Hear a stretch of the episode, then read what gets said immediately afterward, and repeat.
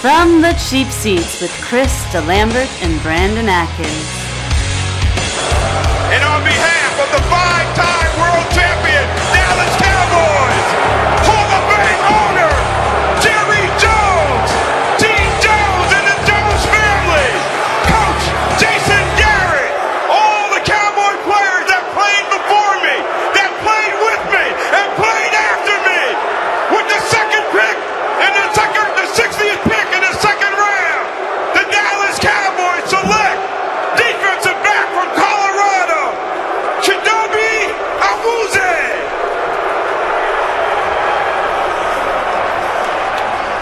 that is absolutely a pivotal moment and a seminal moment in, in sports broadcast history. Drew Pearson there trolling all the 250,000 Philadelphians that showed up for the draft. That was amazing. You're you're listening to From the Cheap Seats, Chris DeLambert. Normally Brandon Atkins would be sitting here with me, but Professor Trent filling in for Brandon who's out on vacation.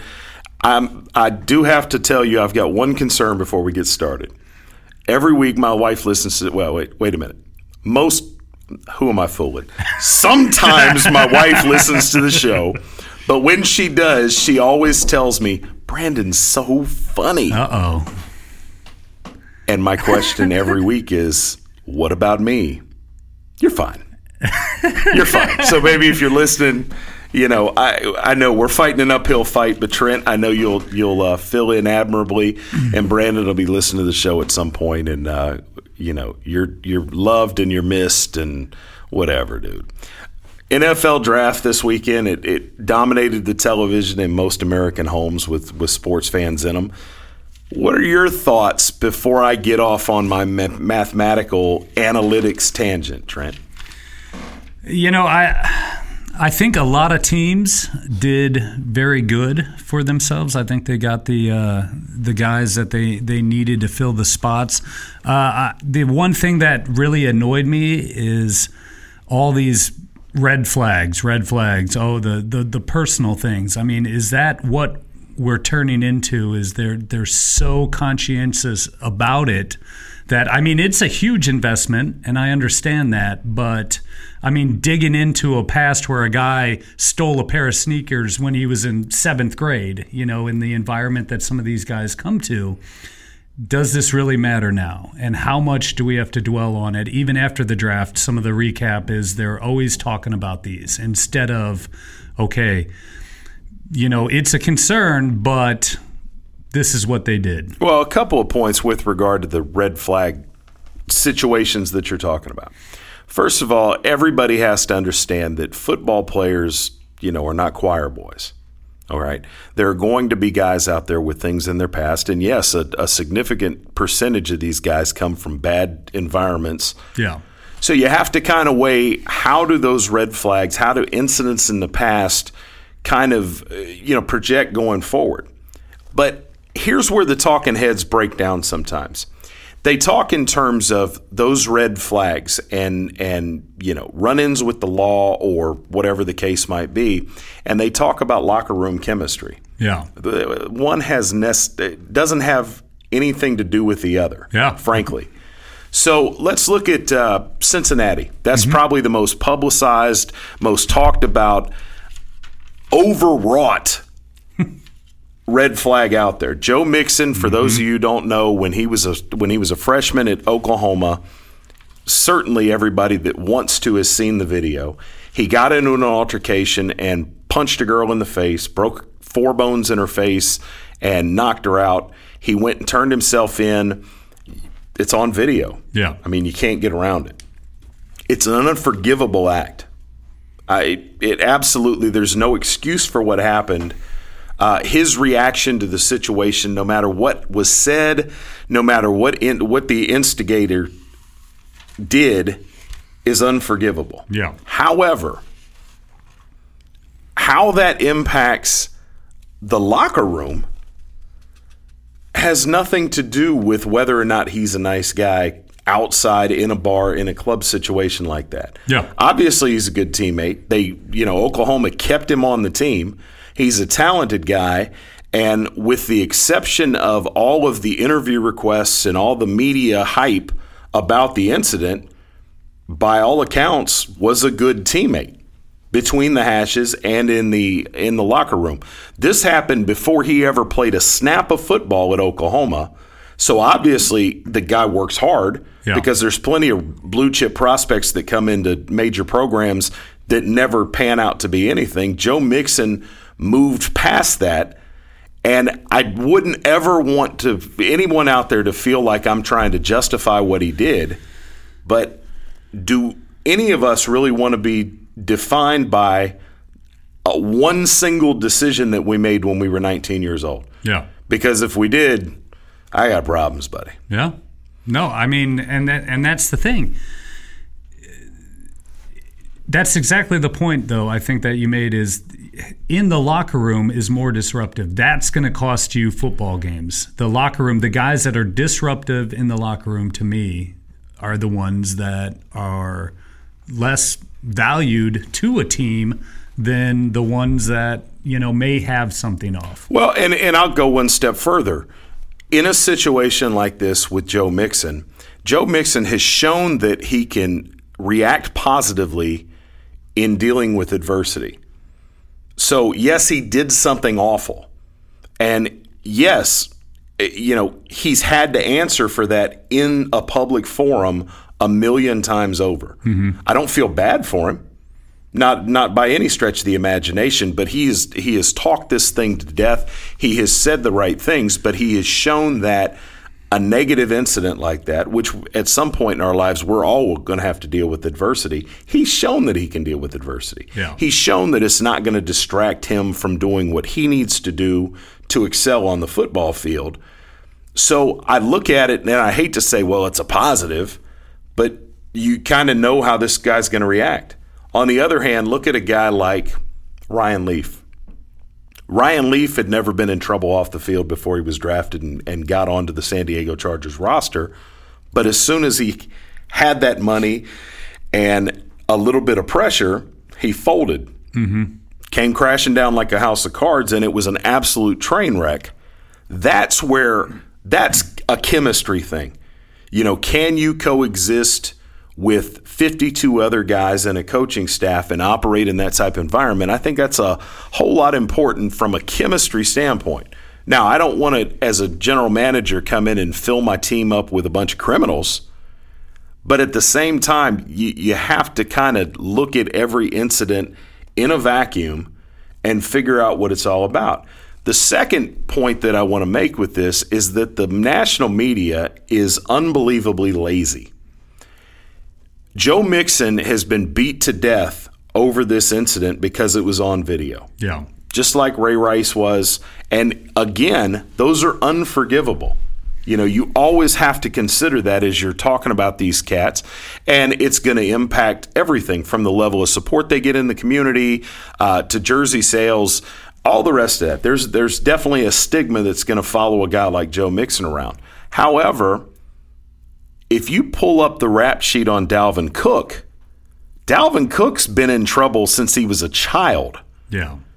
And it's been one thing after the other after the other. And in every situation, it's kind of gotten taken care of because of who Dalvin Cook was and the amount of athletic ability that he had. That guy would scare me a whole lot more if I'm a personnel guy in the NFL because he hasn't learned his lesson. Yeah. And nobody, it's funny because it doesn't take much reading between the lines when you read interviews with coaching staff and the rest of folks that have been close to the situation because everything sort of has to be qualified. Yeah, well, Dalvin this and Dalvin that. Dalvin Cook's been in trouble for a long time, but because there's no smoking gun, there's no videotape out there, folks, the talking heads, they they don't they, they don't give it to you. That's frustrating to me. These guys 24 7 get paid to cover sports. Do the hard work. You know, Caleb Brantley crashed down draft boards this weekend. Mm-hmm. Caleb Brantley, defensive tackle from Florida, was was projected to be as high as a late first round pick. Wasn't taken until the sixth round with the Cleveland Browns. Now, this incident with him, and he's accused of punching a woman. The teams haven't even had a chance to do due diligence. I was shocked that there wasn't more talk about the incident on television this weekend throughout the draft. You know, there were there were little pockets of information out there, but again, it wasn't easy for the media because there's no video, so they didn't feel like they had a talking point. Mm-hmm. And Caleb Brantley, you know, moving forward, the the Browns may or may not have hit with this guy. There's there's legal issues to work through. There's public affairs issues to work through. Caleb Brantley may never sign a contract with the Browns. If he does and he plays at the level that he's capable of, he will move past this incident. And three or four years from now, people will forget that he was wrapped up in this. And you know how I know? Ray Lewis. Yeah. Ray Lewis was party to a freaking murder, and he's in the Hall of Fame. Yeah. You know, two two Super Bowl rings later, nobody cares that Ray Lewis not a good guy. Yeah. So, you know, we as fans have to we have to figure out where our priorities are. And when you look at a pick like, you know, Joe Mixon to the Bengals at 48, some some folks, you know, are looking at it and they're, well, just win. You know, they got a guy that really truly might have been a top 10 talent in this draft in the middle of the second round. You've got other folks out there on message boards and, and every place else that are like, I'm done with the Bengals. I'm I'm out forever. Well, if you speak with your season ticket dollars and your and your jersey purchases and the rest of that, teams will listen. But the fact is, we here in America, we don't. Yeah. Michael Vick, you know, was a pariah, but as soon as he was eligible to get back in the league, guess what? He was out there playing again. Yeah. It's just funny how we we love to to get excited for a moment or two, but it's easy for athletes to move past that and transcend it. Um, interesting to me. About a minute left in the segment. Close it out, Trent. You know, I, I think that that is the joys now of the social media. Now, what what would have that draft been back in the day with Miami University? Look at all the red flags. How Oh much of that was talking? I mean, they could have had. We would have still. I mean, they are still talking about it. There's a thirty for thirty on it, but back then it was nothing. So right now, I think that evaluate it, like you said. Are they taking that opportunity, that mistake, and doing right by it, or are they one that people are telling them they're great? Don't go anywhere. We'll be right back. You grew up knowing you could do anything. As a soldier in the U.S. Army, you'll test your limits and feel the pride of doing things you never thought possible. With guaranteed training in one of more than 150 career fields, up to $40,000 cash enlistment bonus, you'll earn a steady paycheck, get money for college, and gain valuable experience while you learn how to be a valued team leader.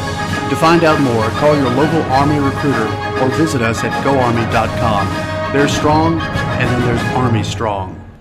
The V Foundation and board member Robin Roberts are dedicated to declaring victory over cancer by funding cutting edge research. Jim Valvano's greatest legacy is the V Foundation. You can help join the fight, give the gift of time.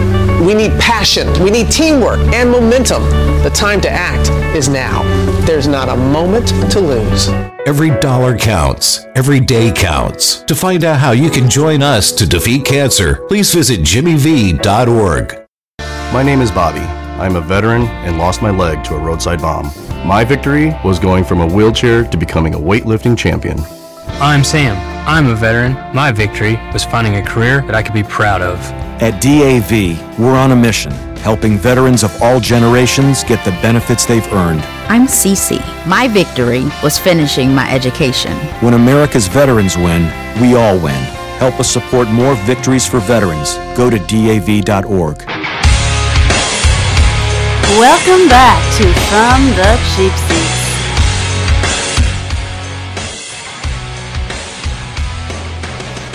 All right, Trent Trent Nichols and Chris DeLambert here with you. Brandon Atkins down at Ocracoke Island doing his you know doing his thing. All right, we were talking about bad guys in the first segment. Um, I want to talk about optimism. All right, the draft, even for for all 32 franchises going in in the weeks leading up to the draft, every fan base is fired up. They think that you know they they've got it projected. They've got their list of guys that that their team's going to take, and they can justify how they're going to make a run deep into the playoffs. All right, and then comes Sunday after the draft. Um, a significant number of those franchise supporters are still fired up, and, and others are just out of their minds. But what has always annoyed me, Trent, is draft grades. Draft grades from the national media have cracked me up for 20 years since since really the inception of the internet when it became a big thing. That's something that, that talking heads and pundits have done is put together draft grades and i always look at them and it's the same thing. There'll be one or two a's uh, a handful of b's and b pluses uh, and, and some c's and then there'll be one d. Well nonsense.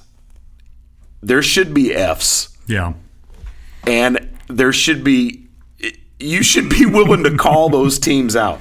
Not everybody You know, wins. win, not everybody wins. You don't right? get a ribbon for and in, in a professional sports league where you're looking at that, you know, achievement is measurable. Yeah. Yeah, you can fail at the draft, and we had a couple of teams that really pooped the bed Yeah. this weekend. Now, I know you didn't know this about me, but I live in the nerd zone sometimes.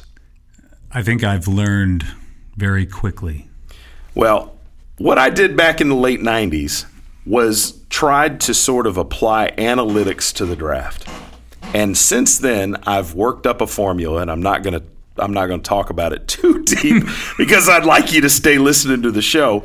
I'm not going to bore you with the statistics and the numbers, but basically what I do is I apply point values to players, I apply point values to picks, and based on what a team does in the NFL draft, I give them credit for what they've added and then also compute the efficiency given the picks that they had to start the draft. All right. Kansas City and Chicago get Fs. Period. Wow. And this isn't a subjective thing. This is this is all based on math and analysis that was done well ahead of the of the draft. But you've got two teams, math aside, that you have to be looking at scratching your head. Both team gave up picks to move up to take quarterbacks in this draft and then proceeded to overdraft those quarterbacks.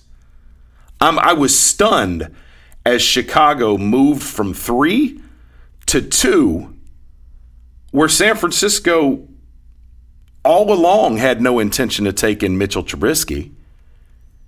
And Chicago gave up two threes and a four to move up one spot and overdraft Mitchell Trubisky to add to their roster that already has Mike Glennon, who they just gave $45 million to.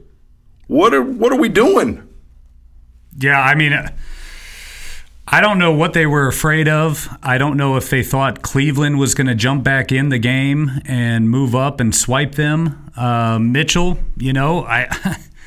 it's hard to believe that he is a second pick in the draft. He started 13 games. The leadership, we don't know about the leadership, but then why would you spend the money on that? If that you have to spend time knowing what you're targeting in the draft, why would you go out and sign the other you- quarterback? uh, You you obviously they had to have absolutely fallen in love with the tape on Mitchell Trubisky. Yeah. which is interesting because as I watched the draft um, at Libations in downtown Sanford, a bunch of guys out there that you know the the same thing came out of everybody's mouth. Mitchell Trubisky looks good, but he's eight and five playing an ACC schedule. All right. He didn't get it done for an extended period of time. You take him at two, even if you say yes, talent wise, Mitchell Trubisky is the second best player in the country and he is a future franchise quarterback. You have to take that young guy and put him into a position to succeed. Bringing him onto a roster that's pretty horrible right now Yeah. with a brand new free agent addition at quarterback who's young, who came there expecting to be the starter. If Mike Glennon had wanted to, you know, be somebody's backup, he could have stayed down there and backed up Jameis Winston for the next 20 years. So you bring Trubisky into a bad situation, into a, a team that's got issues personnel wise, and now you take that and you put a split locker room. You're you're you're absolutely headed directly to quarterback controversy,ville from here. Yep. You're asking a lot of this guy, and the questions about him have been with the un- in, intangibles, with leadership and dealing with adversity and the rest of that. And you're putting him in an awful situation to start. This this isn't going to end well.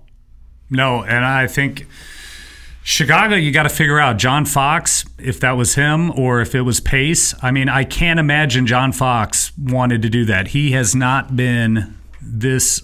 I mean, he is not going to stand to be this unsuccessful, and adding drama to it is not going to help the Bears. They just got rid of, you know, the drama queen Cutler and look like they're trying to get to the right direction. But for Mitchell, yeah, you're excited. You're the second pick in the draft, but you know what? What is really going on? I mean, can he be excited about that? He shouldn't think that.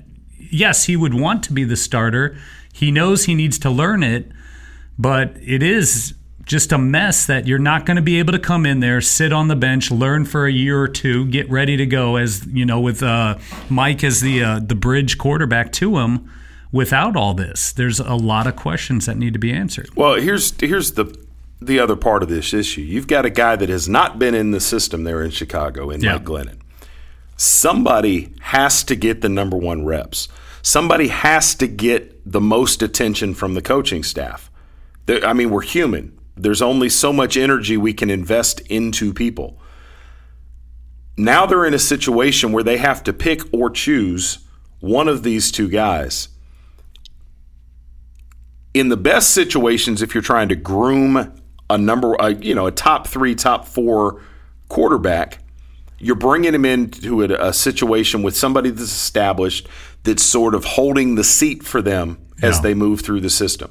And everybody in the franchise kind of recognizes, you know, we're bringing this guy along, so he's he's the one that's getting that attention, the extra sessions, all the rest of that stuff. In this case, you got to figure out who's going to get that because you got two young quarterbacks now. One of them has to get the number one attention because you've got to play somebody on Sundays. Nobody throughout this entire process looked across and said, "Well, Mitch Trubisky's Mitchell, sorry, mom, Mitchell Trubisky is ready to start for somebody on day one." Yeah. That hasn't come out of anybody's mouth for good reason. He's not. He's got 13 college starts under his belt. This guy is going to take some time, but now you got a, a young quarterback in Mike Glennon who's going to be the starter at the beginning of the season. You can't sacrifice his reps and his attention to give to the young guy because this isn't a vet that knows the system inside and out and is on autopilot. This is a mess. But how much pressure? He's the second pick. You're going to be paying him a lot of money. That's right. So why? I know the numbers say that Kansas City was an F. Speaking of that, you have Alex Smith. You know, maybe on the the decline, the the nearing the end of his career. The Chiefs obviously obviously felt great about you know Patrick Mahomes.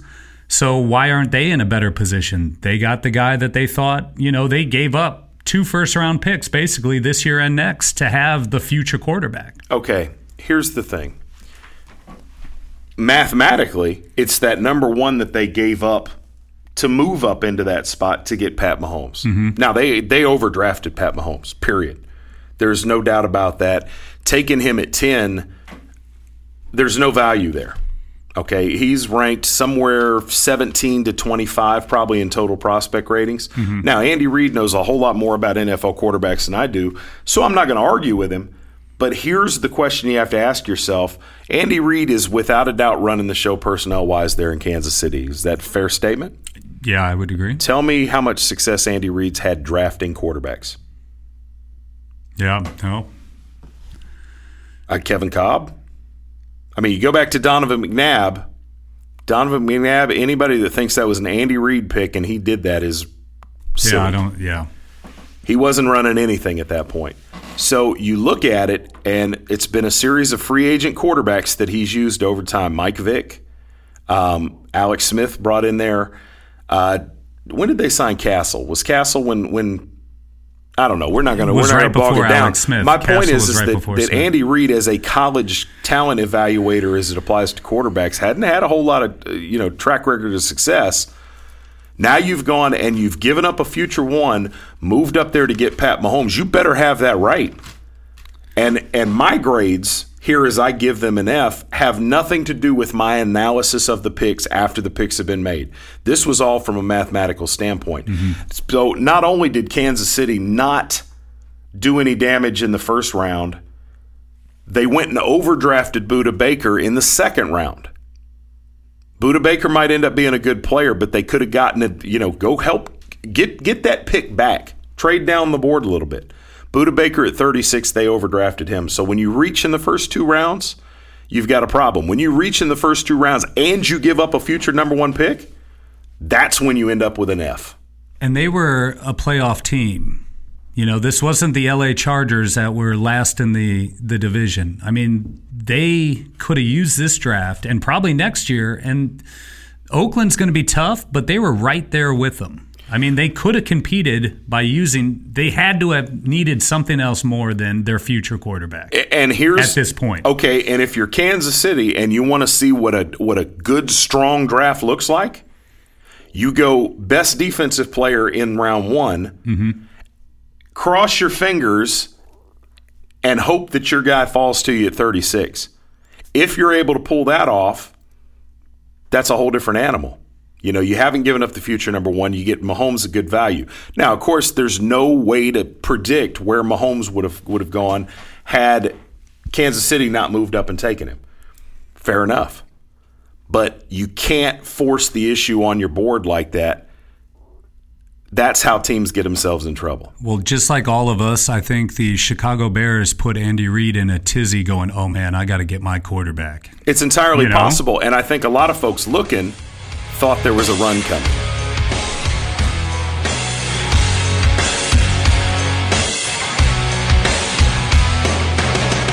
You're listening to Chris DeLambert and Brandon Atkins. You might not love your seats, but you'll love the show.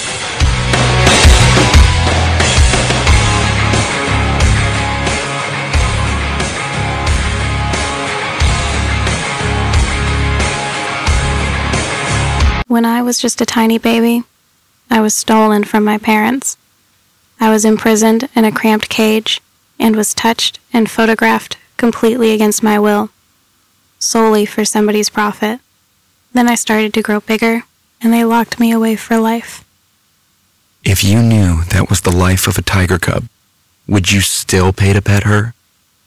Learn how they're exploited through petting and photo ops at cubabuse.com.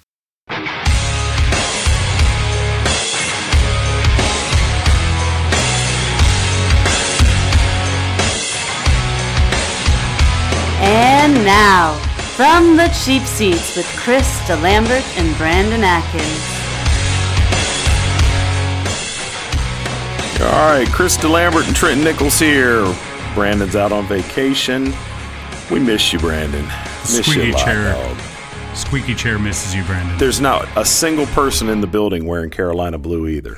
So I don't know. But do we do know now that uh, it's not Brandon's fault that that chair is squeaking because you just keep moving around and all the rest of that. But good first half hour talking about the draft. Um, I want to go back before we move any farther and make sure folks at home understand it. I'm not going to bore you with the math and, and go too deep into that. I don't want anybody's eyes to glaze over.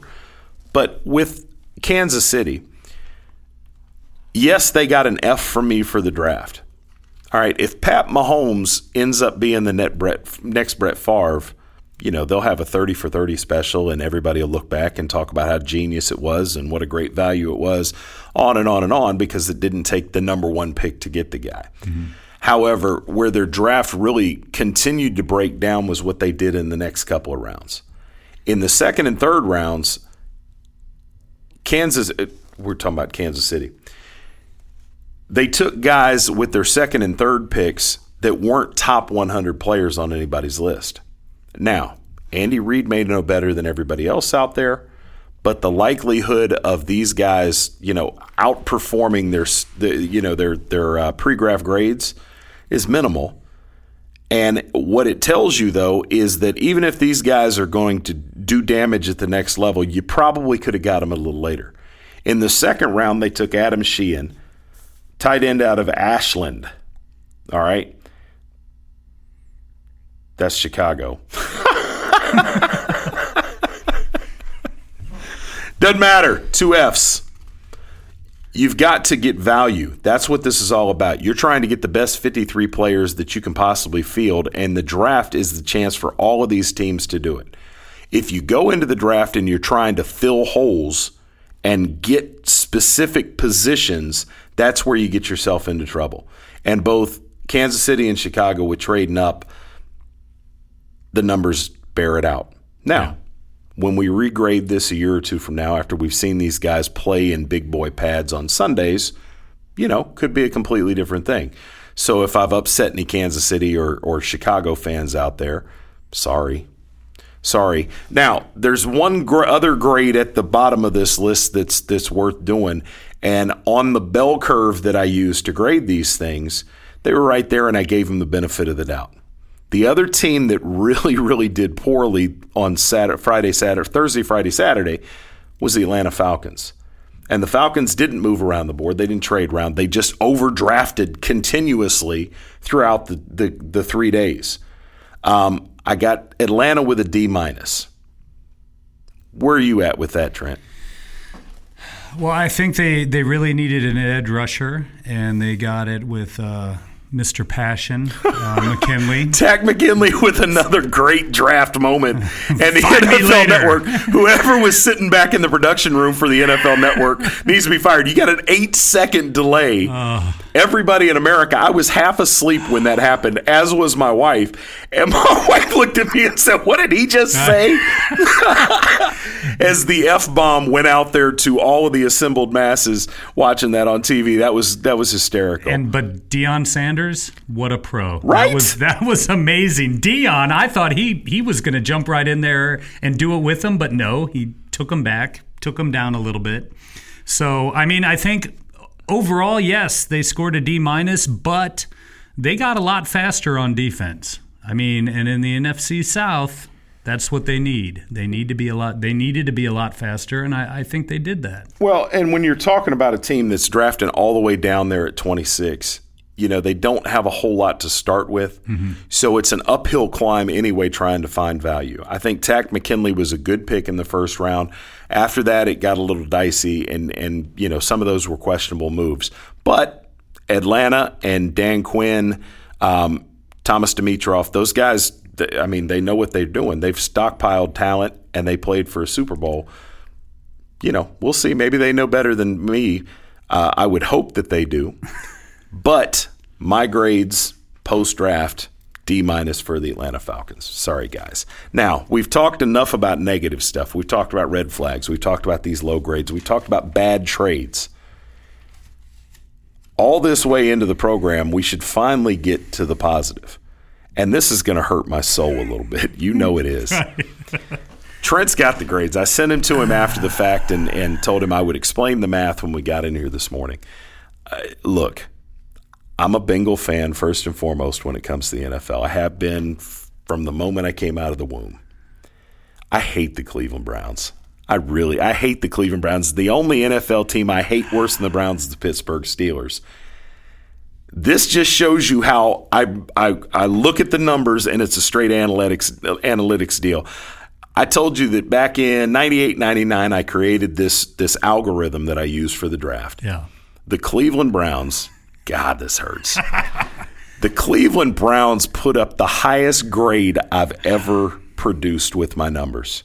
They choke slammed this draft. They absolutely destroyed it, and they got everything right all the way through to the sixth round where they took Caleb Brantley, who doesn't even compute into my numbers because that's part of the algorithm. Once you get past the end of the fifth round, I figure those guys are a complete crap crapshoot. So Caleb Brantley, who's a potential first round pick, they got him in the sixth. He doesn't even count into the numbers I produced here. They got three front line, no doubt, top 25 guys in the first round and added a first round pick. It doesn't get any better than that. You, I sat back and I'm like, you know, Cleveland certainly will figure out a way to screw this up, and they absolutely were money throughout. To walk out of the first round with three guys who who legitimately will be first day starters for that franchise and will be there for the next four or five years is amazing to me.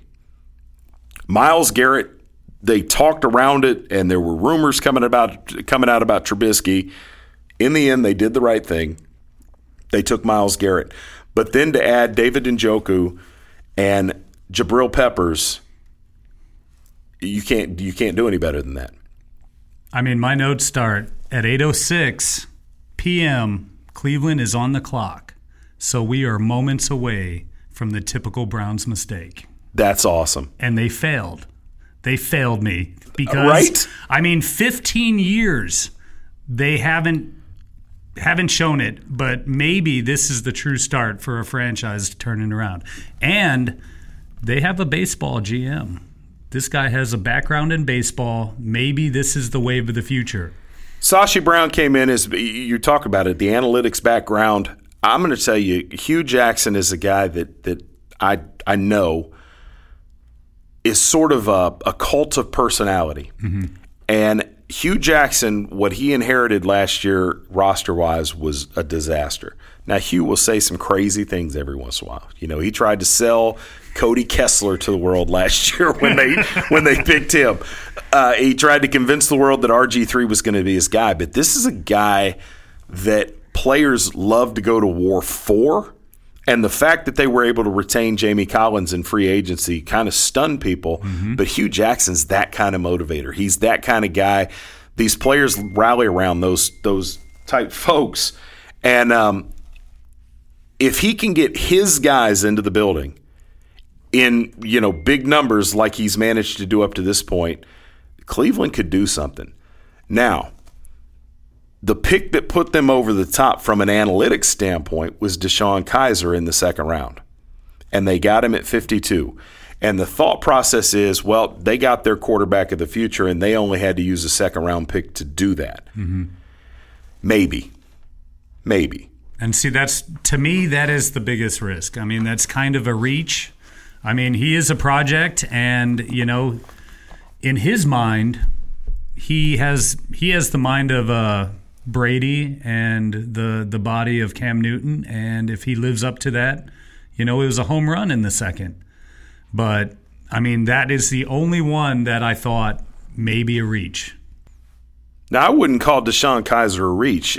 Pre draft, he was rated as, you know, around the 20, 25 mark, something like that. So to get him at 52, he's good value. Mm-hmm. The question you have is whether the guy's going to pan out or not.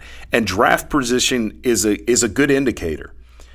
Of the 32 starting quarterbacks in the NFL right now, how many do you think were number one overall picks? Three? Nine. More than a quarter of all the NFL starting quarterbacks were taken at number one overall. 15 were taken in the top four picks. Hmm. If you want a starting quarterback in the NFL, the best bet, the safest way to find one is to find a guy that's a legit top five talent in the NFL and get yourself in position and take him there. That said, we fussed about Chicago feeling like they had their guy at two. We're going to find out. You know, everybody's got an opinion right now, but it really doesn't matter. 19 of the 32 starting quarterbacks in the NFL were taken in the top 12 picks. Wow. All right. The- And and the other thing is that these guys hold down that job so long that you've got so many iterations of draft classes coming through that a lot of these guys never find their way on the field. But unless you strike gold, you're not going to get a late round quarterback that's going to be effective for you. Mm-hmm. All right, unless you're Russell Wilson, who went, you know, who fell in the draft to the third round because he was undersized, he beat the odds. Mm-hmm. He's an exception to the rule. Tom Brady, everybody knows his story, but let's not be confused. Tom Brady was not Tom Brady coming out of the, coming out in the draft. Coming out of Michigan, he was just a guy. You're if you think you're going to find sixth and seventh round guys that are going to turn into what Brady's done, you're you're mistaken. If Belichick had that magic formula, he'd have been cycling those guys through the system and they'd be dominating the league on other on other teams. The Patriots have missed on so many quarterback picks since Brady became the starter. It's mind-boggling. They didn't have a magic formula. The bottom line is they got really, really lucky. And Tom Brady has put in more energy and more work over the course of the years than anybody will ever know. He became what he's become. But that's not your formula. Yeah. All right. So that said, looking at the Giants, the Giants in the third round, Davis Webb out of Cal. They took him, and the word immediately was, well, this is great. They got a guy at 87 that they can groom behind Eli Manning who can become his successor in two or three years. I'm going to tell you right now the odds of that happening are remote, remote at best. Third round type talents. Don't go anywhere. We'll be right back. You grew up knowing you could do anything. As a soldier in the U.S. Army, you'll test your limits and feel the pride of doing things you never thought possible. With guaranteed training in one of more than 150 career fields, up to $40,000 cash enlistment bonus, you'll earn a steady paycheck, get money for college, and gain valuable experience while you learn how to be a valued team leader. To find out more, call your local Army recruiter or visit us at goarmy.com. There's strong, and then there's Army strong. The V Foundation and board member Robin Roberts are dedicated to declaring victory over cancer by funding cutting edge research. Jim Valvano's greatest legacy is the V Foundation. You can help join the fight, give the gift of time. We need passion, we need teamwork and momentum. The time to act is now. There's not a moment to lose. Every dollar counts. Every day counts. To find out how you can join us to defeat cancer, please visit jimmyv.org. My name is Bobby. I'm a veteran and lost my leg to a roadside bomb. My victory was going from a wheelchair to becoming a weightlifting champion. I'm Sam. I'm a veteran. My victory was finding a career that I could be proud of. At DAV, we're on a mission, helping veterans of all generations get the benefits they've earned. I'm Cece. My victory was finishing my education. When America's veterans win, we all win. Help us support more victories for veterans. Go to DAV.org. Welcome back to From the Cheap Seats.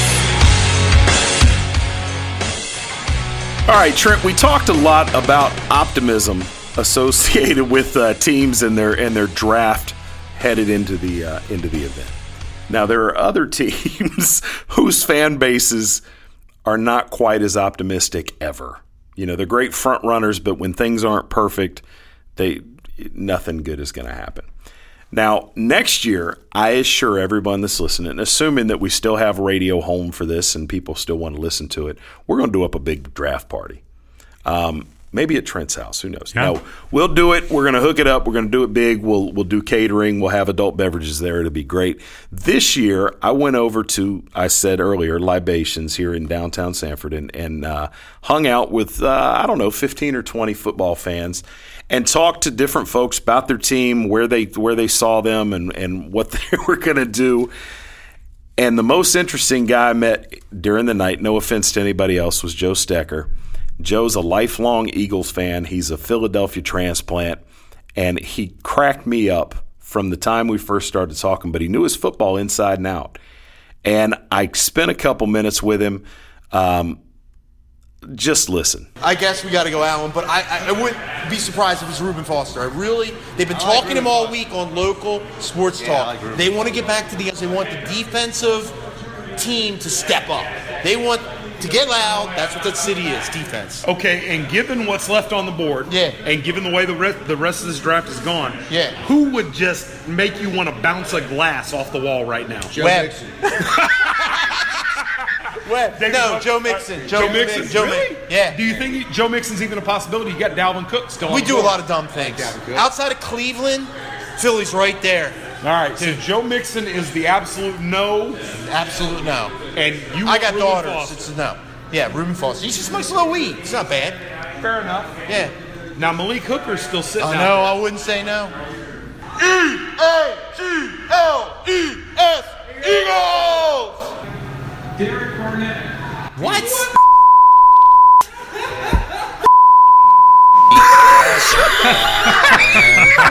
That's not right. That's garbage, man. Garbage.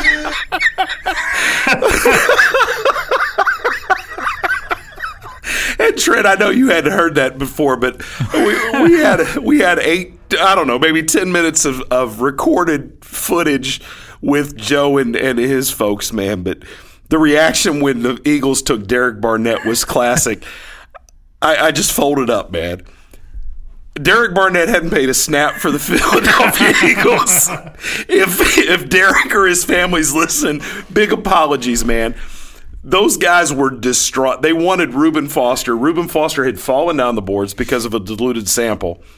Um, maybe sometime on a podcast I'll send the rest. But uh, we talked specifically about the the urine sample. Really, in 2017, let me tell you something. A diluted sample it's one of those you just got caught, man. Anybody that thinks these players aren't smoking weed on a regular basis is confused. But anyway, Reuben Foster had the issue, got kicked out of the combine. Then he shows up at, eh, with a diluted sample, plummeted down draft boards. Now, is any of that stuff we talked about, any of those red flags, going to have any impact on him? If it does, you know he'll he'll fall out of the league, or he won't be a frontline guy. If he winds up playing to his potential, San Francisco stole him at the end of the first round. And to come out of there with Solomon Thomas, who I felt they overdrafted a little bit, they more than made up for it with Reuben Foster with the value on the pick there. And that's why I give San Francisco an A minus. Um, Buffalo.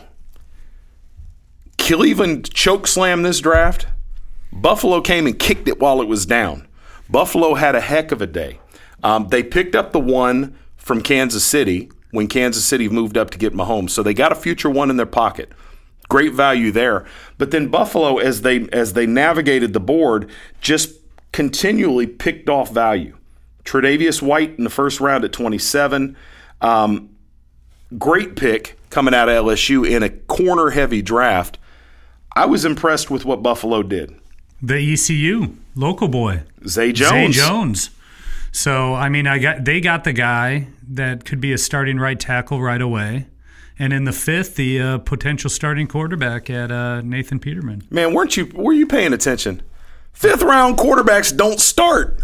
Now You know, that said, they play against Brady, so maybe they're sipping that Kool Aid that Well- they can find that late night, that late round or late night. It could be, and Tyrod Taylor is their starter. He's one of those examples of a late round guy.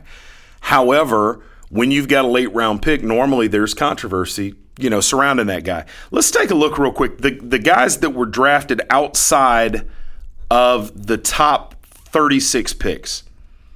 And this just this is indicative. Most of most everybody on this on this list here has a uh, a solid starter ingrained on their team. Okay, the one exception being San Francisco, who's got a recycled Blaine Gabbert. Gabbert was mm-hmm. originally a top ten pick, cut let go by Jacksonville. He wound up in San Francisco. He is the starter for now. But other than that, all of your teams that have that took a quarterback in the top 36 and have him installed as a starter, it's a solid situation.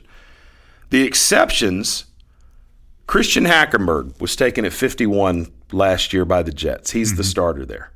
He's holding that spot. They're waiting for anybody to step up. Maybe it'll be Hackenberg. Maybe it'll be Petty. Who knows? Maybe the Geno Smith will go. Oh, Ryan Fitzpatrick. Who knows? Yeah. Trent, Could be Jay Cutler. when camp opens, you ought to go up there and give it a whirl. I should. There just is no telling what's going to happen with the Jets. The Browns, Brock Osweiler was taken by the Broncos a couple years ago at 57. Osweiler's got all the tools. He's a Ryan Leaf type we talked about, who's in the locker room, and that that kind of goes back to what I said. You know, an arrest is a bad thing. You did something wrong, but if you're a butt mm-hmm. and you can't get along and play nice with your with your teammates, that's a problem, and, And that's the what the issue with Brock Weiler, Osweiler is. is that they'll cut him. Well, I, I it's easy to say that, but why? You're already going to pay the guy, and it's not like there's a you know a, a huge amount of talent at the quarterback position on that team. DeShone Kizer, if he's going to be the guy a year or two from now, why not keep Osweiler around? If you're going to pay him, you might as well at least make him put a helmet on. Well, I don't four, know. They have four quarterbacks right now on the roster. Well, that depends on who you ask. um, Russell Wilson, you know, Seattle lucked up. They took a shot on the guy. He is he has been able, uh, one of those small guys who's just been able to to transcend his lack of height. Um, I've got mixed feelings about Russell Wilson, but Russell Wilson's got a one more Super Bowl ring than I do, so he's the guy. Kirk Cousins, Dak Prescott, Tyrod Taylor, Tom Brady, Trevor Siemian. Those are the rest of the guys that were taken outside of that that that first 35, 36 picks. The bottom line is, if the the, the easiest, safest recipe is to get your guy early and ride with it. If you're taking a shot at the end of the at the end of the uh, draft, trying to you know find that diamond very unlikely that it's going to happen. Okay. 84 quarterbacks have been drafted since 2010. 84. There's only 32 starting positions in the NFL at quarterback. That tells you it's a crapshoot. Now, if you take one in the first round, there's been 19 of those guys selected since 2010. 13 of those guys are starters now. So 13 of the 19 are starters. That doesn't leave a whole lot for the other 84 guys that were taken. When you get down into the the fourth, fifth, and sixth round, Kirk Cousins and Dak Prescott are the only fourth rounders that are starting that have been taken. And Tyrod Taylor and Trevor Siemian, sixth and seventh round picks respectively, are holding on to starting jobs by the skin of their teeth right now. So Nathan Peterman may be the exception to the rule, but I wouldn't put a whole lot of weight into it. Trent, I appreciate you coming in and uh, taking the reins from from Brandon Atkins. Thank you. I tried to uh, fill his shoes. and and fill them you've done fill them you've done so any any thoughts about uh the last hour's worth of things that we've talked about Well, you know, I know that Cleveland hit a home run, but I really think that Denver, to me, was the uh, the number one, uh, the best draft out there. they were the winner, and let me tell you why. Bolles was hands down the first round star. No, no, no. I'm sorry. His four month old son was the first round star, and I have already figured out who my New Jersey is going to be. The greatest name for a jersey, Mr. Jake Butt. i like that I'm getting his jersey because I love Big Butt and I cannot lie. you've been waiting all day to put that in there i could ah. see that coming i like it I do, I do wish he was on my team just so i get a jersey that says butt. Butt. That's awesome. We will be doing a little bit more deeper analysis on each of the grades over on the podcast. Go to SoundCloud, find us at From the Cheap Seats. Follow it. It'll give you notifications every week. We put up new content. Every show we've ever been uh, we've ever done is out there in the archive. We'll continue to do that. So if you're not hearing us on the radio, you want to check us out on your phone or your computer or whatever the case might be. Hook that up. We would appreciate the support. Facebook from the cheap seats starting to pick up a little bit of traction. Um, Twitter now, Trent, you and I both have individual tr- Twitter handles. Yep. I'm at Chris underscore DeLambert. Yours? I'm at Tree Nick. Tree Nick. Yep. Brandon Atkins hadn't got Twitter. He hadn't. He, he's he he doesn't understand that. He's not down with Twitter. But what we did this week is we put together a cheap seat radio Twitter account mm-hmm. that will be just for live tweeting events. We'll be doing ball games. We'll be doing things of that nature. It'll also stand as an archive. So follow us at Twitter at Cheap Seat Radio. It'll be out there uh, on Facebook from the cheap seats. Find that. And one last thing June 3rd, there'll be more details that'll come out via Facebook. We're going to be hosting our first event. It'll be the From the Cheap Seats Dodgeball Tournament Wow. in downtown Sanford. June 3rd, more details to follow. We're going to raise some money for Alzheimer's research. We're going to have a great time. So go to Facebook, follow us. We'll get you an invite to the event. It's going to be a lot of fun. You've been listening to From the Cheap Seats. Thanks for hanging out. Go check out the rest of the show on podcast on SoundCloud from the Cheap Seats. You're listening to Chris DeLambert and Brandon Atkins. You might not love your seats, but you'll love the show.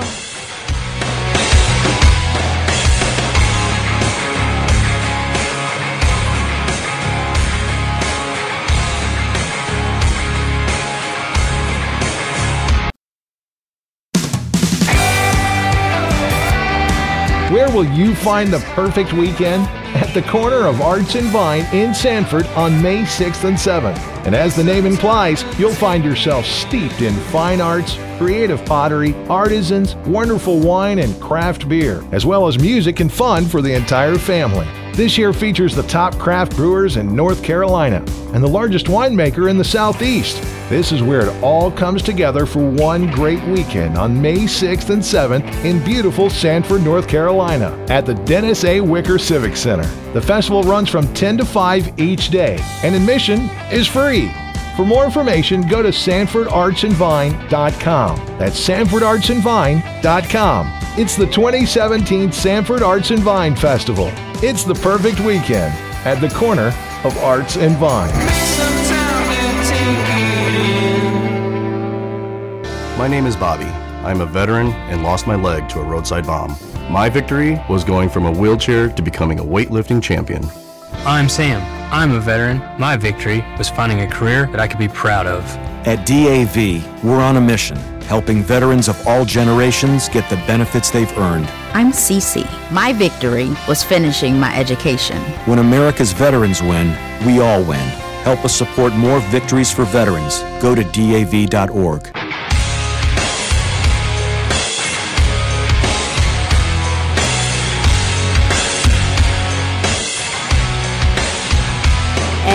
now, from the cheap seats with Chris DeLambert and Brandon Atkins.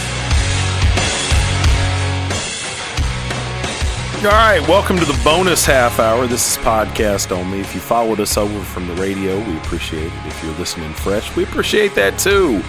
But call your local stations and tell them, hey, they need to get Chris and Brandon and Trent on the radio. All right, so we talked Cleveland till we were blue in the face. They knocked this thing out of the park. They let the draft board come to them. I think they drafted without having an eye on a particular position. They just got the best athletes out there. They added three legit first round type guys, guys with top 25 solid grades, and then got DeShone Kizer, a great value pick at 52 in the second, um, and added a number one for next year. They go into next year's draft with two number ones and three twos. Cleveland, you know, they they've still got to get it done on the field, but this is how you start to get a franchise moving back in the right direction. Buffalo, Buffalo, we talked about as well. Just great value as they move down the boards. Um, what are your thoughts about the the Bills draft? I think they did a good job trading down and nabbing uh, Tre- Tre'Davious White. Tre'Davious White from Oh, LSU. Stuck on me, yes. The cornerback, and then I love ECU's uh, Zay Jones, uh, you know, and even uh, getting that starting right tackle. So I think the Bills, I mean, I think they warrant that A that you uh, you have them graded out. Yeah, the highest of the A's, it's worth noting. We'll do these in order. Indy, another one of those A's. These guys didn't move around the board. Um, you know, picking in the middle of the rounds all the way through, just good value picks. And it started in the first round with Malik Hooker. Yeah, and I think that they needed defensive help, and their first three picks, that's what they did. I really like uh, Marlon Mack in the fourth. I think he's a uh, running back that has that big play ability that could really help out that offense too. Marlon Mack was a guy that a lot of draft, you know, draft geeks had in that sort of 75 to 85 range. Uh, you know, they've been looking for running back help, it seems like, since Edgerrin James retired. I don't know. But Andrew Luck, you've got, you know, a top shelf quarterback. Um, you got to add components around him, add to that defense. Um, if Marlon Mack becomes that guy, this is a this is a home run for the for the Colts here in the draft. New Orleans, New Orleans. When you look in terms of eh, top 100 guys that they added, New Orleans added as much talent as just about anybody in this draft. I gave them an A as well. What do you think? I think Marshon Lattimore, Lattimore, ooh, my names, fell to them at 11, and that's a, a huge victory. Um, my only question is, did they really need another offensive lineman? I mean, they could have used that for something else, but Well, I think that um, the best teams, when it comes to draft strategy, it's best player available. Mhm. And you know, with with offensive linemen, that's a that's a prime example. You know, if you've got two solid tackles, that's great. But one of those guys is going to miss time at some point. The the the shelf life on these guys, it works itself out. You know, with the exception of probably quarterback, anywhere else, I just don't think you can stockpile too Have much enough. talent. Mhm. So, you know, they employed a strategy here. Marshon Lattimore is gifted to them. You know, the two quarterbacks taken early, some of the other things that happened uh, were surprises. But Marshon Lattimore was the consensus number one cornerback coming out in this class. To get him at 11, nice move there by New Orleans. New Orleans with a really, really strong performance. I gave them an A. The 49ers. The 49ers, man, they had an interesting day. You know, it started with with robbing Chicago and stockpiling some extra picks. They got two threes and a four to swap picks with the Bears. Solomon Thomas, I thought was overdrafted, but after that, you know, it was pretty strong. And it, you know, the core of this this A minus I gave the 49ers was that Reuben Foster pick. You know, it's in, impossible to you know look into the future and see if Reuben Foster is going to be a knucklehead or or whatever the case might be. But I don't think anybody's ever questioned his work ethic or his drive or his performance on the field.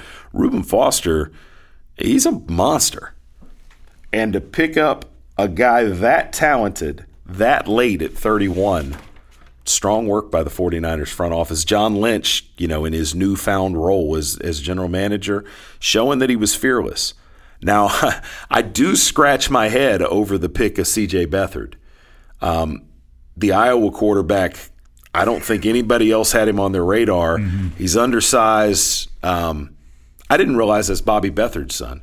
Oh, yeah? No, Bobby, his son or his grandson. He's he, he- they're related, but uh, Bobby Beathard, one of the you know the great personnel guys of all time. So who knows?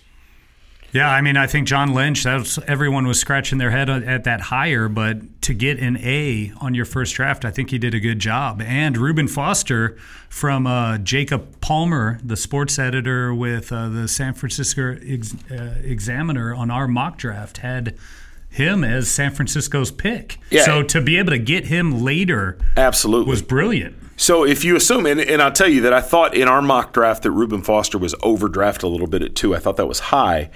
But when you can pick him up late and add a Solomon Thomas, you know, yeah, even if they overdrafted Solomon Thomas a little bit, it, it takes the sting out of that because it's basically a, a free pick. Yeah. Um, good job by the 49ers. Again, I've got a solid A minus. Um, Baltimore Ravens. Baltimore Ravens had a good day. I, I feel that the corner pick at uh, number one, Marlon Humphreys, was a best available pick. I mean, I don't know if they really needed a corner. They've got some really good young guys there. So uh, to me, that was kind of that. But overall, I think they did really well. I was just w- scratching my head a, a little bit about the Humphreys. Well, I, when it comes to Alabama defensive players, it's easy to say you can never have enough. Mm-hmm. However, it's been real hit or miss with Alabama quarter, cornerbacks. And that's interesting to me because it seems like every year there's one that goes in the draft, and it's just as good a chance as not that the guy's going to be a, a, a really strong NFL player. Yeah. Marlon Humphrey, to me, you know, he's prototypical size, speed. Uh, Baltimore, uh, perpetually looking for help at cornerback. It seems like, mm-hmm. but I thought Baltimore had a particularly good day. B plus for them. Then Cincinnati, Cincinnati with B plus, and frankly, it's their third and fourth round picks that vaulted them up the board. Okay, the Joe Mixon pick is the one that everybody's going to talk about. Mm-hmm. Now, so that you know as these grades go, my ranking for Joe Mixon was 61. So in my eyes, when they took him at 48, the numbers tell me they overdrafted him. Now, from a talent standpoint, there are people that will tell you Joe Mixon should have been a top five pick. Yeah. There the are people that running back in the legitimately feel like he was the best running back in the draft. Mm-hmm. I don't know that I feel that. I thought Fournette was head and shoulders above everybody. But if you assume that Mixon is a top 15 or top 20 guy, all of a sudden Cincinnati's into the AA minus territory. But with Mixon being rated at 61, taking him at 48, they were okay. They overdrafted John Ross a little bit, I thought, at mm-hmm. nine. But Corey Davis and Mike Williams were already off the board. Mm-hmm. It was a long way from the third best wide receiver down to the fourth or fifth best wide receiver. The Bengals love speed. Marvin Lewis, since he's been there, you know, even when he was a defensive coordinator, he's always said he puts a lot of value in guys that can, quote, take the top off of defense. John Ross can do that, unlike very many people Yeah, out there. can't coach speed. So we'll see how John Ross pans out. The question is going to be whether he's whether he's big and strong enough to take the pounding in the NFL. He's had injury concerns at Washington. There's no doubt about his speed, but he's not a track guy. He's a he, you know he's a well-rounded football player. So I'm excited about that as a Bengals fan. But you put Joe Mixon into the mix. They were sitting okay at that point. Their third and fourth round picks, they killed it value wise. The two pass rushers. Yeah, Jordan Willis and Carl Lawson. Carl Lawson was an end of the first round, beginning a second round pick. They got him in the fourth. That's huge value. Jordan Willis was seen on some in some places as a first round pick. I had him as a second round guy, but they really got good value. The question is what they're going to do with him because neither one of those guys fits the mold for Cincinnati pass rushers. They like long guys. You know, their defensive ends average about six five, six six. These guys are not nearly that tall or long. So whether or not they ever perform in that system to to make these picks valuable is questionable. We'll see as time goes on. But I've got Cincinnati with a B plus. The Chargers come in with a B. Your thoughts?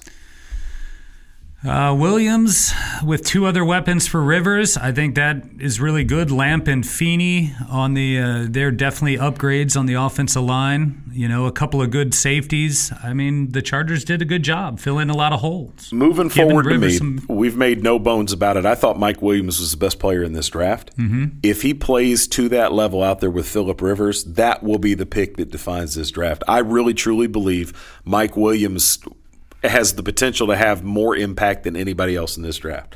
Myles Garrett and everybody else included. For the Chargers to be able to add him with a guy that's still got good years left in him, Philip Rivers, Mike Williams might be a Pro Bowler next year. I, I believe that.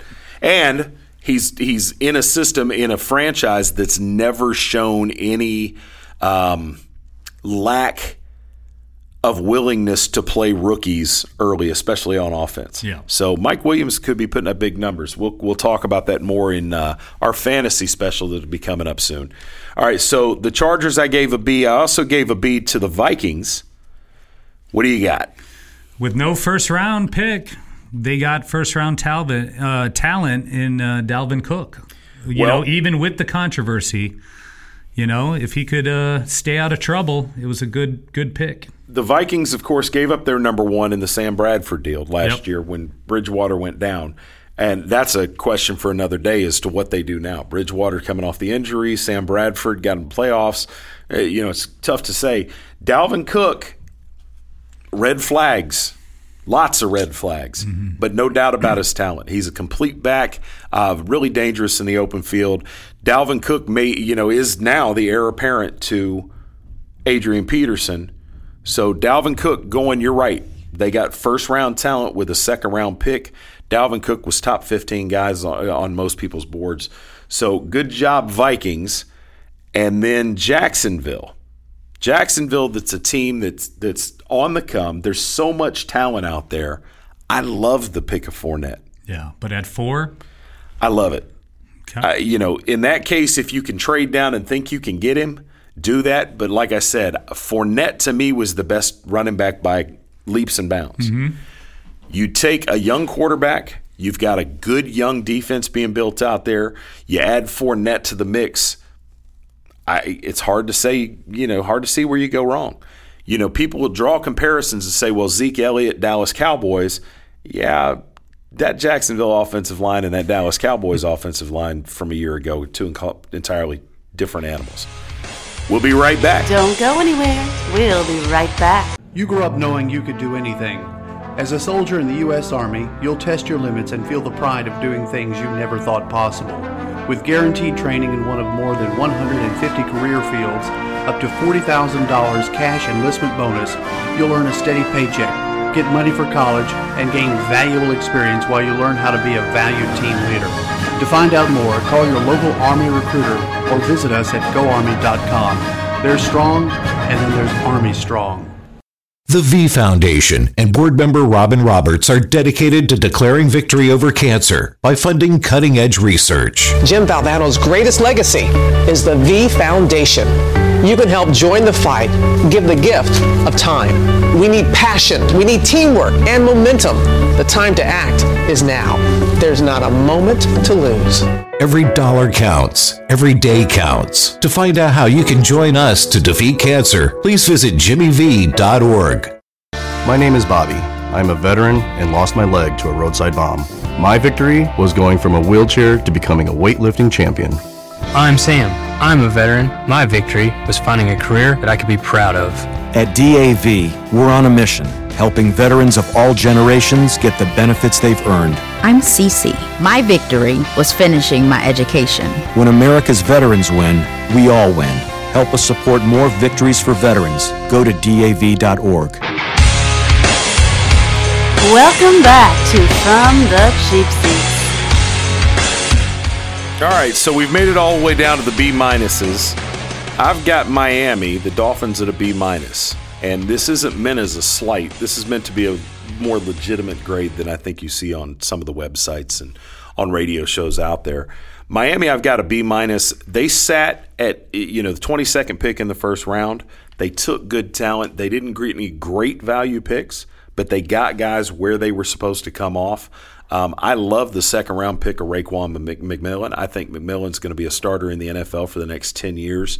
Uh, Charles Harris in the first. What do you got? Yeah, I mean, they filled that need with that pass rusher in Harris and then got the speedy linebacker that they needed. Uh, overall, they did a good job. All right, you talked about Denver in that C plus. You said you thought it was the best draft out there because they got Jake Butt, and you Jake get to Butt. rock the Jake Butt jersey now. And Bolles' kid, very cute in his Garrett suit. Bolles. I really thought you know that's Elway understanding how to how to play the board. Mhm. You know, sitting at twenty, Garett Bolles falls to them, the best offensive tackle in this draft. I don't think there was any disputing that. And Denver sits back and says, "Yep, yes, please. We'll go ahead and take him there." And he could be plugged right in. I mean, he could start for him, and that's the latest an offensive uh, lineman's been drafted. So All right, the rest of the C pluses, Seattle. Seattle, you know, I think that uh, they put the. Uh, I think they re, re they're retooling their Legion of Boom. I mean, they drafted three safeties and a cornerback, so I think they could have used an offensive line themselves. But uh, yeah, watch the the boom grow. Well, Seattle traded back several times, Mhm. and um, you know They didn't Malik- have a first, right? Yep. They by the time it was all said and done, they didn't. They took Malik McDowell with that first pick, number thirty-five. McDowell's the guy. There's no doubt about the talent. There's some questions about work ethic and so on and so forth. That's why he was there at thirty-five. Um, nothing to light the the world on fire, but Seattle just steadily stockpiling picks. The Redskins, I've also got with a C plus. I think with no GM, they did a good job. I mean, they got two good Alabama players. Your uh, your lust, Jonathan Allen. Yeah, John got- Allen, great, great, great value. And then uh, their pass rusher, Ryan Anderson. Uh, first round talent, UCLA cornerback. Um, you know, who only dropped because he had that torn pectoral muscle. So, you know, maybe that's the way to go. Don't have a GM, and uh, the Redskins could turn themselves around. Well, it was an okay day. I do love the Jonathan Allen pick. I think they got great value, and they've got a guy that I, I, believe that the that the scouting process just overworked him Mhm. and and you know thought too much about it. When you put on tape, the guy found ways to make plays, whether it was inside, outside. I think he's a monster. We'll see if I'm right, but a C plus for Washington, the Carolina Panthers. I've got the Panthers with a C plus. More shocking to me than the Chicago trade up to go get Trubisky was Christian McCaffrey coming off the board at eight. As what in do you too think? soon, or Yeah, I, I think he was overdrafted. If you're going to take a running back at eight, to me, it needs to be a three down guy that can tote the rock all the time. Yeah. Christian McCaffrey to me is not that guy. Well, I think that with McCaffrey, Samuels, you know, could slide into that slot.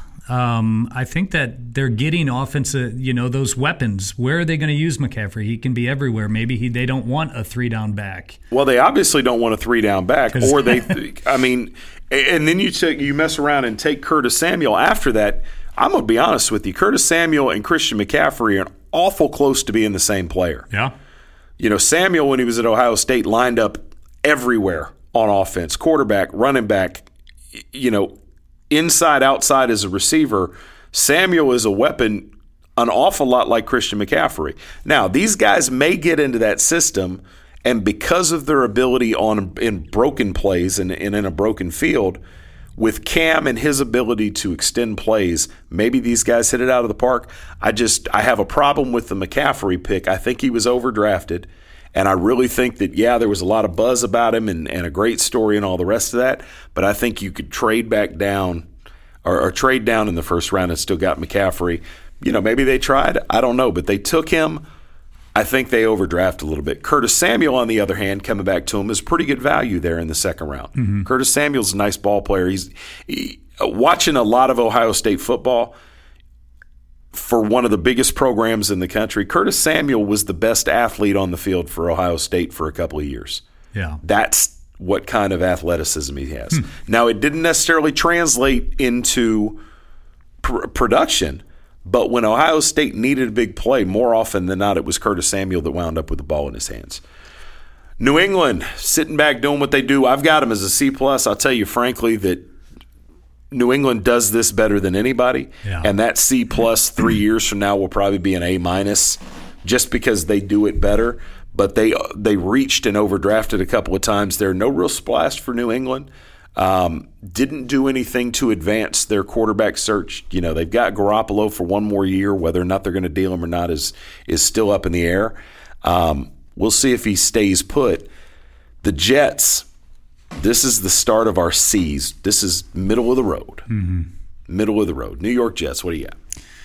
Uh, Jamal Adam is a great gem that fell into their lap in the uh, in the sixth round. They got uh, McGuire that could be a steal at running back. So I mean, I think the the big one was you know taking Adams. Yeah, Adams, who who people had projected as high as three.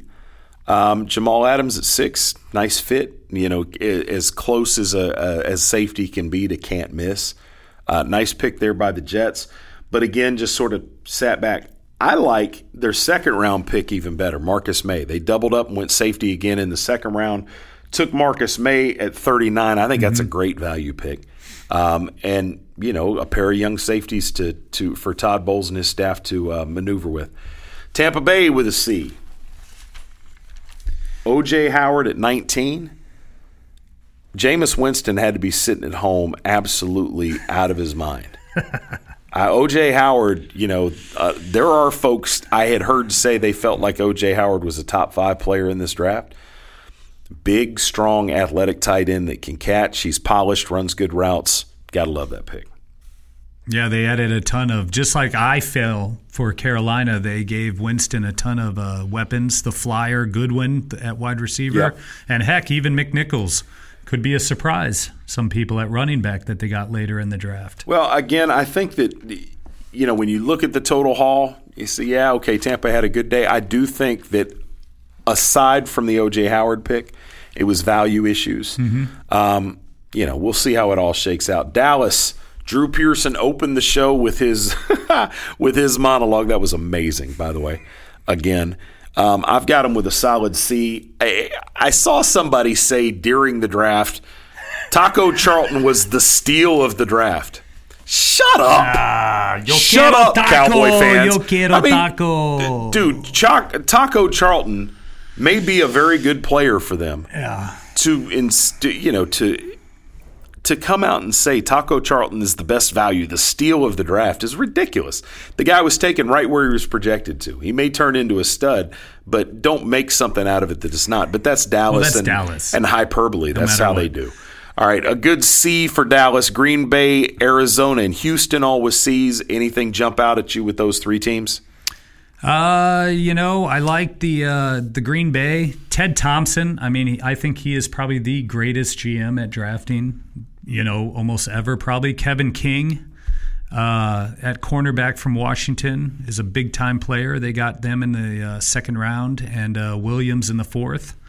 Um, Arizona, Reddick, Budda Baker, the speedster, uh, the speedster from uh, Grambling, Williams. He could be a steal in the third round where he was drafted. Well, talking about these three teams, the one that jumps off the board to me is Deshaun Watson. And we talked about Trubisky mm-hmm. earlier and the bad situation that he's going into in Chicago. Mm-hmm. It's exactly the opposite in Houston. You know, he's going into a place where there nobody's pretending there's an established starter. Mm-hmm. Now, Tom Savage can fill in the gap for him, but Tom Savage isn't going to be butthurt if Deshaun Watson's getting the number one reps and taking things away. At the same time, if Watson doesn't pan out and become that superstar, you don't have that level of cheese dumped into him where he's hamstrung your franchise. Mm-hmm.